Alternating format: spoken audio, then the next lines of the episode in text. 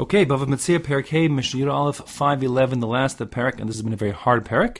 Um, so so um, maybe it's a relief to come to the end of it. And the truth is, this Mishnah is not a hard one, so good news. What our Mishnah is going to say here is that um, there are as many as six different lav that the Mishnah will count.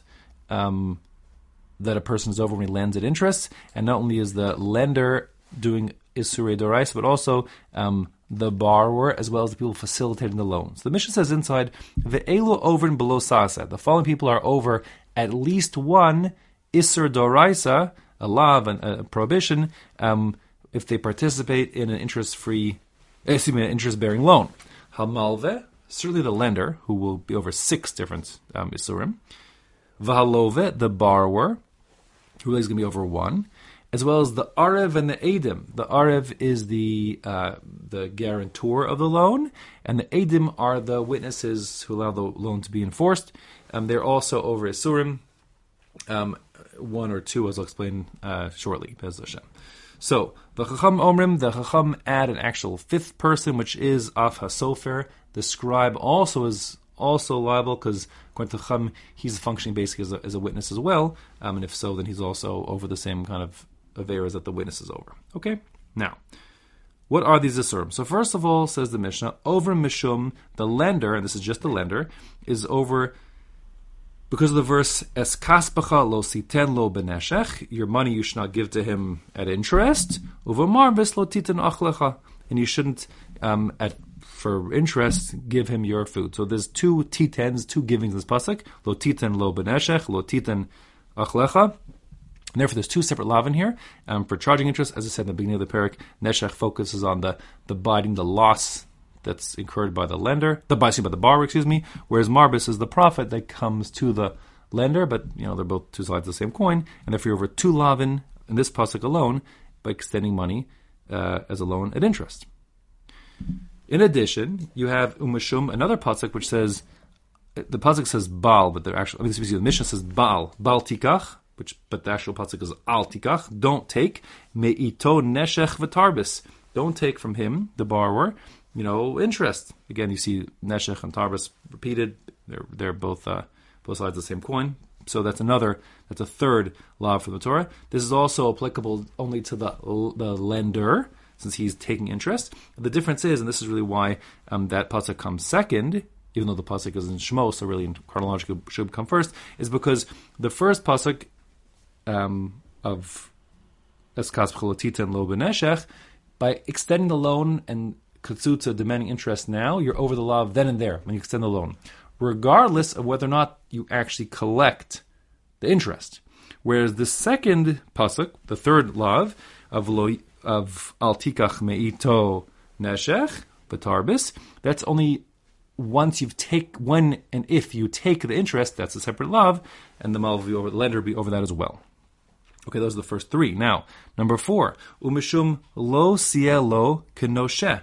You shall not be um, like uh, like a, a, creditor to him, meaning you can't pressure him to pay back. So if the lender pressures the borrower to pay back the interest, that's another law that he's over. And the truth is, this law applies not just at um, for loans that are interest-bearing loans, even an interest-free loan. Um, if the lender presses the borrower to repay the principal interest free. When the bar doesn't have it and he feels therefore you know a lot of pressure and he feels upset, then that would also be the love of pressing him.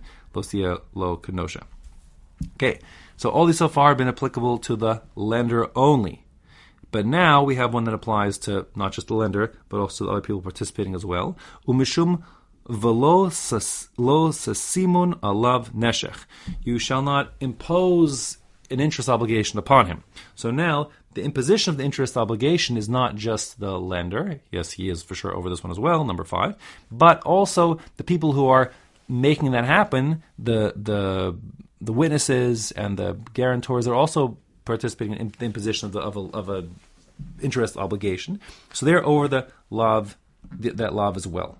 Again, in all these first five, love and the borrower is not over anything, but the sixth one he is umishum v'lifnei iver lo sita michshol v'yireisem elokecha ni Hashem. The pasuk says literally, you shall not put a a stumbling block in front of the blind person. The idea is he's blind to the consequences of his avera. This is applicable even to the lova, the borrower, because the borrower, by taking an interest-bearing loan, is dragging the lender over these isurim. So let me explain this out for a second. Um, there's two concepts which seem to be pretty close related and kind of confusing. One is called lifnei iver, or lifnei iver losita michshol. That's the doraisa. And there's a separate thing called misayel devar avera, and that's a durabaran, facilitating or helping or you know promoting um, someone to do a, a uh, an avera. So the difference is that if the avera wouldn't have happened without this person aiding and abetting it, so he's like essential to the crime. So then he's over the Isser Dorais of Lifnei Iver. So in the case of the borrower, certainly the lender wouldn't be over the Isser of lending at interest if there's no borrower to take him up on the loan. So you need the lo- you need the borrower. Without him, there's no crime, and therefore the borrower is over Lifnei Iver. As far as um, let's say the the guarantors, the witnesses, so it depends. If the lender would have made the loan anyways without the guarantor, he just wants to have a guarantor as like an extra protection. So then, for the guarantor is not essential to the Avera, and therefore the guarantor is only over the Isra Durabanan of Misayela Devar Avera. He's aiding and abetting a crime, but he wasn't essential, so he wasn't only the Isra Doraisa.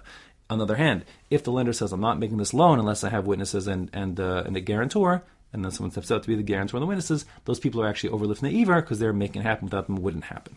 Okay, so there you have your six, um, you have your six uh, lavin, and like I said, all six apply to the malva. The only one applies, applies to the, the lova, the borrower, and then one or two, the simun alav neshech for sure applies to the facilitators, and maybe lifnei would as well if they were necessary.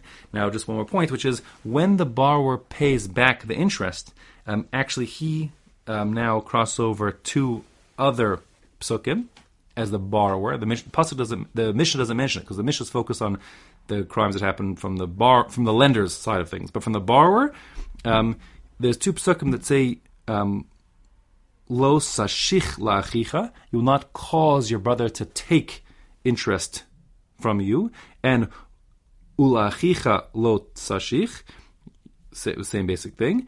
Um, the two different psukim. Okay, one's Devarim Chav Gimel Chaf, and one's Devarim Chav Gimel Chaf Aleph. So those two psukim say that causing it's a hifil, it's a causative. So sashich isn't a charge interest, it's a cause him to take interest. And therefore the lender, when he gives back the money, he's over los sashich twice, so that's that's no good either. Okay? Fine. Baruch Hashem, with that, we finished the fifth parak, Ezu Neshech, and now we go on to other topics of commercial law in the sixth parak of Bava Metzia Be'ezras Hashem.